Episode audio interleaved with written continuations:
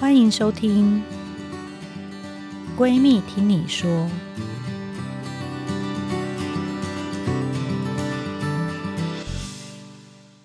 大家好，欢迎来到《闺蜜听你说》节目，我是你的二条线闺蜜陈金辉医师。这是一个长期关注女性心理健康的 podcast，在下诊后呢，争取一些时间跟姐妹们聊心里话。不管是还在努力备孕，想从一条线到二条线的你。或者是一路上有许多心里话想说，又不知道找谁分享的闺蜜，我跟你在这边用一起最舒服的方式，迈向二条路上的酸甜苦辣。那我们今天很特别，这是我们节目的第一位政治人物，我们欢迎前立委，还有青埔教育基金会董事长张家俊。Hello，菁徽，各位听众朋友，大家好。为为什么我们有政治人物来呢？是因为 没算了，没算。对，闺蜜，闺蜜。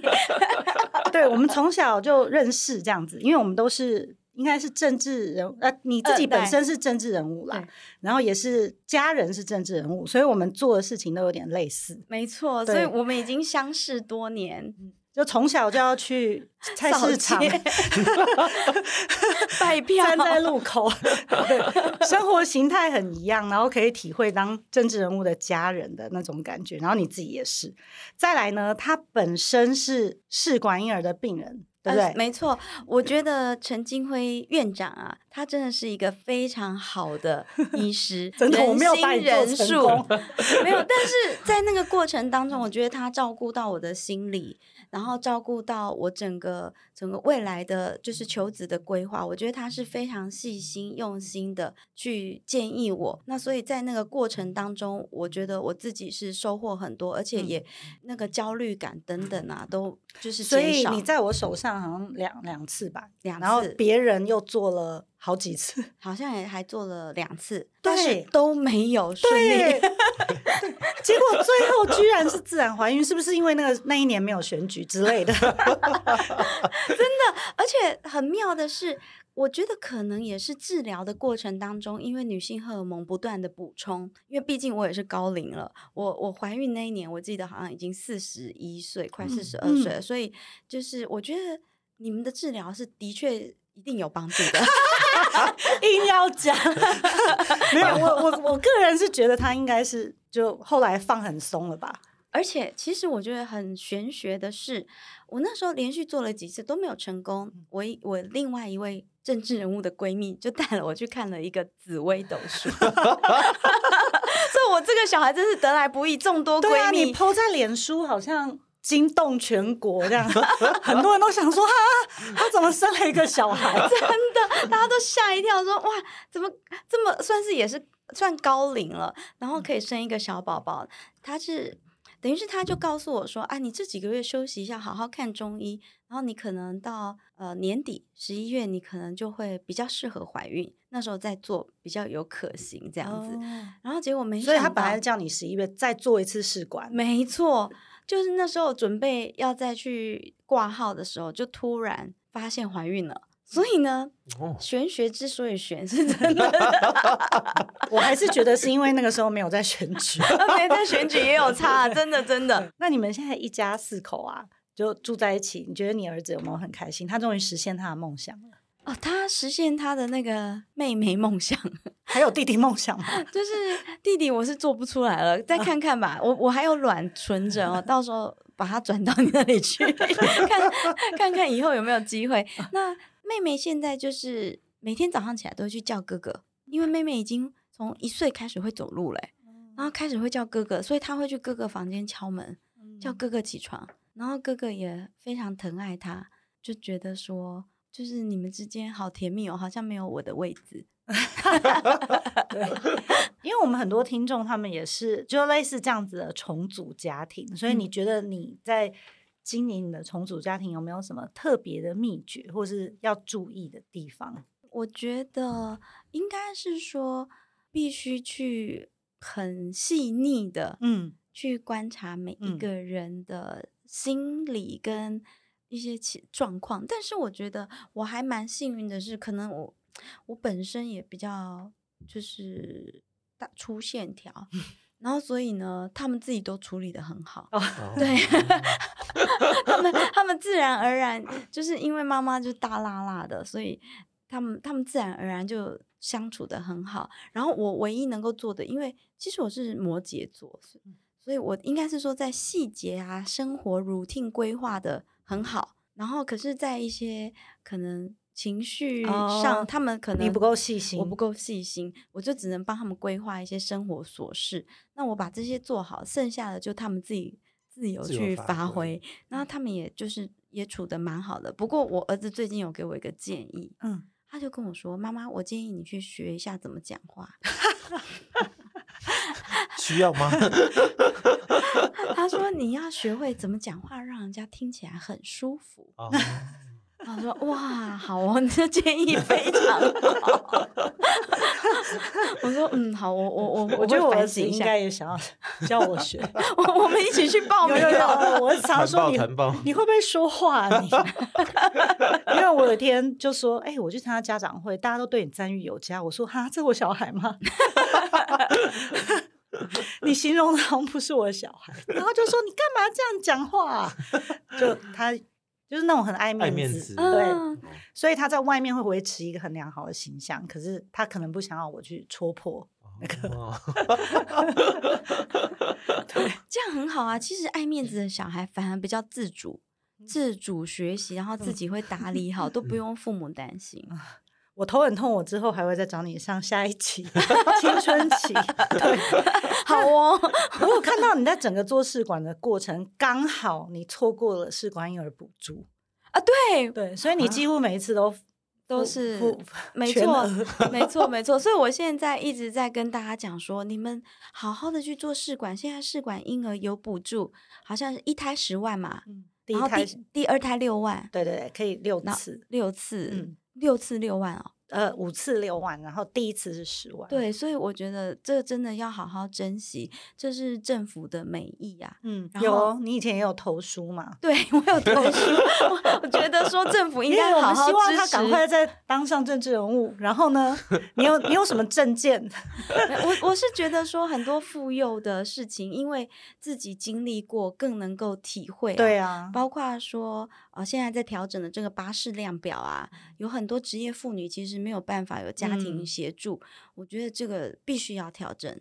然后甚至说，呃，冻卵啊，然后这个人工生育啊，嗯、也需要政府大力的支持。嗯、那包括说现在长照的问题，因为其实我们现在是不管是城乡两极化，或者是呃，等于是高龄化、少子化。都衍生出非常多的社会问题，是需要我们去关心的。当然，我现在不是在公职上，但是我现在担任这个教育基金会，我也不断的透过在这个教育基金会推广一些活动的过程当中，去学习到说现在呃，就是相亲，甚至说呃女性啊、呃、老人或者是幼儿，他需要的是什么？我觉得。这个也是一个非常好的，就是经验的累积跟学习的过程。那所以我，我我我前前阵子也遇到了那个我们云林台大分院的那个徐副院长，他也非常重视这个少子化跟人工生殖的议题。嗯、所以我也觉得，就是跟跟金辉一样，你们都是充满热情。尤其我只要朋友有生育问题，我一定介绍给陈金辉，因为他。绝对不让我失望，你知道吗？我所有所有介绍给他的朋友都百分之百中奖，你知道吗？压力好大，而且不止中奖，都跟我感谢，就觉得说啊，你怎么介绍了一个这么好的医生这样子？我就感觉很有面子，是是是，我这是我的虚荣心。对啊，真的是感谢你自己走过，发现哇，天啊，原来高龄怀孕那么困难。然后我发现你就开始鼓励比你小的，哈，你已经几年没有了，就赶快去，赶快去，没错，因为你自己太辛苦了。真的，我觉得可能以前就是一直从政，就是有那个 gay boy 型啊，就很鸡婆，就会觉得说，哎呀。那你现在没有对象，你赶快去冻卵；有对象，赶快去做那个人工生殖。而且你做人工生殖的时候，我记得呃，好像也都在浮选，所以我真的不知道你是怎么把那些打针、什么取卵搭上的，搭上你的行程。啊、就是我觉得打针这件事情，就是啊，那时候已经选举完了，嗯，那时候是选，哦、那时候你找了一个空档，赶快。那时候是选举完，专、嗯、心做孩子。那一次我刚好落选。哦，所以人生就是柳暗花明又一 村。就竟然落选，刚好有时间，所以就为了做试管又结婚了，然后就开始做试管，然后每天都是我老公帮我打针的啊，我不敢打针，然后我肚子里有肚子上面有一块肥肉。然后 就专门都打在那个肥肉上面，的确是不舒服，而且吃那个小白球啊，嗯，很晕，很晕。嗯，我真的是不夸张，那两颗吞下去，我喝汤 喝到一半用爬的，用爬的爬回床上，根本没办法站不起来。我最近有个孕妇跟我说，她觉得吃完小白球很像她还没怀孕的时候喝醉一样，真的，我都不用喝，不用喝就醉了，而且她还问我说可以再多开一点，我想要醉。那个小白球，我记得一天要吃三次嘛。对，就每一个医生可能不太一样。对，对，就一天不知道吃一次吃两颗，一天吃三次还是四次？我跟你说，整天都是昏迷的状态。那相亲都问我说：“你奈博来参加什么活动啊？啊，什么行程？你怎么没跑？”那吃那个小白球的那几个月，完全没办法有正常的活动，就是因为因为你一吃就晕倒了，然后。就跟宿醉一样的，跟宿醉一样，然后你只能起来吃饭，吃完饭一吞的那个药，你又要爬回去床上，至少又要昏迷两小时，再又起来的。而且你那个时候终于想做一点自己想做的事，结果搞了好像四回合都还没还没一个小孩，真的。而且你看四回合一下居然一年多吧，对呀、啊，对啊，然后还休息一下，然后再开始就是。一整个，所以你其实自然怀孕是因为你有点半放弃状态了。没错，我大概那几个月就是有点放弃，就想说就去看中医啊，吃中药啊，然后。哦，对了，已经求神问卜了。对呀、啊，都都看了 紫微斗数了，心里想说，我到底能不能有再一个小孩啊？弄了一年多，一年多，你要想说一年多都没出去跑行程。跟你儿子说，哎、欸，我也有交代了，我真的有努力了。我那时候真的有跟我儿子说，妈已经很努力了。真的，你看妈妈打这个针都是为了你，你看还情绪勒索。对啊，就哦，我记得哦，打很多针，而且他打什么破卵针啊，然后对，我最近也有一个他很想生二宝的，他是因为他本来也只想要一个小孩，后来他儿子只要每次去朋友家都很不想回家，然后他有发现他这个状况，所以他就问他是不是家里没有别的小孩，然后他就说是，然后他真的好拼，然后每一次失败他也是。就是哭啊，嗯，然后我也我看了有点舍不得，真的，对，他就觉得他怎么又对不起他儿子了，就。是没有走过，真的没办法体会说这些妈妈的辛苦，对，因为你真的会想要努力做到她的愿望，真的，而且。说实在，我觉得我自己是有点控制狂，可是这不是我可以控制的范围，真的，真的就不是我超出我控制的范围，就有很深的无力感。大家都是对，就是所有的妈妈，我就可以体会说，不管很像你考试已经全部的书都读完了，结果你还是考不及格。对，就是我能做的都做了，怎么还就是没办法怀孕，然后没办法生小孩，而且我们是不问男女哦，也就是只 只顾说只只希望有，对对对对对，就只求有都那么难。你有自己回家哭吗？应该是说。我觉得，如果是我在正常状态之下，是可能不会。但是你知道，吃了那么多小白球，荷尔蒙，然后然后打了那么多针，然后你的那个整个状态就是在一个那种好像你在异世界那样子的状态之下，我觉得的确是会受到打击，也的确是有哭，而且那个哭不是说只是说呃你没有成功，是有一点 对于。感觉对人生或者对生命的感觉，你的掌握度很低，就真的很深的无力感，然后就会觉得说，哎，怎么会这样子呢？真的会会哭诶，然后会觉得很不舒服，然后有时候哭也不一定是因为失落，而是因为就是 吃太多小白球，吃太多小白球，荷尔蒙失控，就是有一点迷茫，就会觉得我现在到底在干嘛？那你那你先生会觉得有点舍不得，他他已经帮你打了四轮针了。对，就是我我有时候他在那个抽那个针的时候，然后我帮他拍照，哇，你这样好像在卖毒品还是什么？就是因为那个针有一些要混药粉啊，然后要要打啊什么的，嗯、就是我就说哇。看起来就是你越来越专业，真的就是做做到已经很熟练了。嗯嗯、那嗯，他有没有舍不得哦？我觉得在这个过程当中，非常帮助了我们之间的哦夫妻关系。哦、对对，他会觉得一起努力的事情，没错，就有共同的目标，嗯、然后然后一起去完成，然后甚至。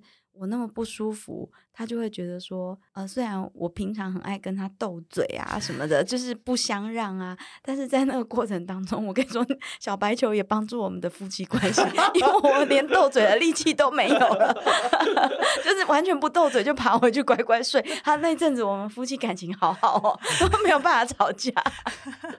那他他对你的 support 除了打针还有还有？嗯，情感上的 support，情感上的 support 就是不吵架就是最好的 support。对，真的，因为因为因为我可以体会真正人物回家的心情，真正人物回家的心情真的很想要放空，然后最好都不要再讲话了，会很虚脱。没错，没错。我记得我人生最累的时候，就是比如说辅选的时候，或是当实习医生的时候，是我人生唯一觉得眼睛闭起来就马上可以睡着啊！真的。就是有经历过才会知道，因为那个行程是从早到晚，基本上你是没有办法就是有空闲的。我甚至在我的车上，我都不放音乐的，因为我一上车我就稍微维持一下脑袋清醒，然后想一下下一个工作跟下一个行程这样子，所以。所以我都不知道现在唱什么流行歌，你知道吗？不行啦，现在都要会唱歌。有，我现在，上台都要会唱歌。我现在发现我要去学两首新歌，哎、啊，否则我都跟不上时代了。啊、我还一直在唱邓丽君。那最后我们要稍微小聊一下，因为现在我们听众也有很多人家里已经有青春期的小孩，对，所以你觉得你现在有啦？就他现在要独立自主嘛，所以你会开始。觉得呃，他怎么有些事情已经不告诉我对对对，你你如何？你觉得你最近最大感想是什么？呃，我最近最大的感想应该是说，第一，一定要给他空间，嗯，然后一定要随之使之随，就是你要先顺着他，然后他才会顺着你。所以呢，这真是一个 非常要有智慧的执行。还有我们要去上讲话课，还要去上讲话课，怎么样讲他才会听得下去？嗯，然后甚至我觉得，其实跟同学们的父母亲保持好的关系也是很好的，哦、因为他不讲，他同学可能会讲，然后他同学的父母亲就会来告诉你，所以我觉得这是一个 teamwork，然后尽量给他好的 support，就是说家里很支持你，不管你要做什么都可以，所以你遇到什么事都可以跟。呃，爸爸妈妈讲，然后都可以就是分享，甚至很蠢的事，我们也不会去呃批判你这样子。那你觉得他有爸爸妈妈都有讲吗？嗯、呃，没有，我觉得他他都没怎么讲。我我觉得可能可能就是我前夫也在遭遇这个过程，他可能也会有失落。哦、对，但是我觉得。应该是，如果左右问一下，就会知道说，哦，其实青少年的确都会有这个时期，他不想讲，你越问他，他越不想讲。对，我也开始，我也开始踢铁板了，好烦哦，对不对？你越问他，他就会觉得你为什么要问我，然后他的防备心就会起来，所以变成是，我觉得反而就顺其自然，然后我们就是能够等于是。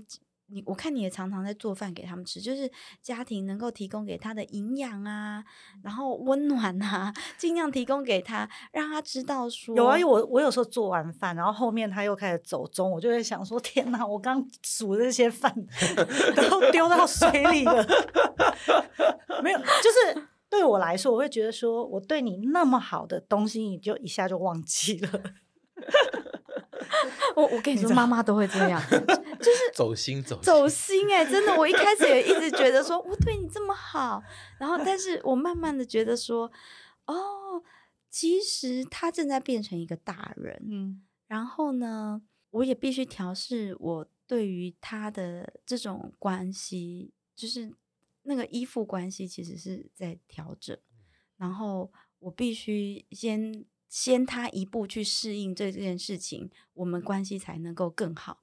因为如果我要等到事件变成他很排斥的时候，有个大事件才转变，我觉得这样对于我们之间的情感不一定是好。所以我觉得我应该比他更提早去调试这个状态，让他等于让他来呼应我，这样子你先做好了。有了，我比你早三年，我比你早三年。对啊，那最后呢，也希望你就是可以鼓励一下我们有一些个案，他们可能现在正在想追求自己的二婚，你可不可以稍微讲一下，就是如何勇敢的跨出那一步，再结一次婚？我怎么觉得光这个问题我还要再讲一集？应该是说，呃，真的要冷静的去思考，说自己想要什么，然后什么是让你快乐的。我觉得什么理由都不重要，要听你的心。你跟谁在一起，你是自然而然的雀跃，嗯、自然而然的欢喜，而不是为了外在任何的原因。就是你，你是。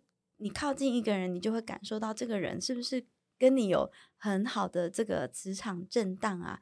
那如果真的是这样子的话，真的结婚绝对不会错，而且生小孩也绝对不会错。我一直跟我旁边没有生小孩的朋友分享，就说无论如何一定要生一个小孩，因为呢，生小孩会让你重新认识这个世界，重新学习。然后看到你过去没有看到的事情，然后我觉得是一个很好的生命体验，就是不是你带给小孩什么，小孩带给我很多很多的学习，然后很多很多的是就是值得珍惜的生命体验。所以勇往直前，我真的是鼓励二婚不要怕，真的不要怕，勇往直前，你就会找到你的幸福，而且内心很很饱满，然后很充实。天呐，太感动了！谢谢，非常谢谢张家俊百忙之中来我们的节目，谢谢金辉邀请我。我，我们也预祝他今年复选都非常的顺利。最后呢，大家有什么问题都可以再留言给我，我也会请他有空的时候呢再来帮我们录下一集。最后，请大家要订阅关注“闺蜜听你说 ”Podcast，也欢迎到各大平台收听。还有二条线闺蜜陈菁徽医师粉丝专业，还有你的啊、哦，我的是张家俊粉丝团，欢迎大家来按赞。还有 YouTube 频道“闺蜜听你说”，所以大家有什么心里话都可以透过匿名的闺蜜树洞留言给我，或是上我的粉砖讯息给我。我们未来都会不定期的邀请曾经有参加过这样子试管婴儿疗程的名人做经验分享，还有专业的心理师解答大家的疑问。那我们就下次见喽，谢谢，拜拜。拜拜。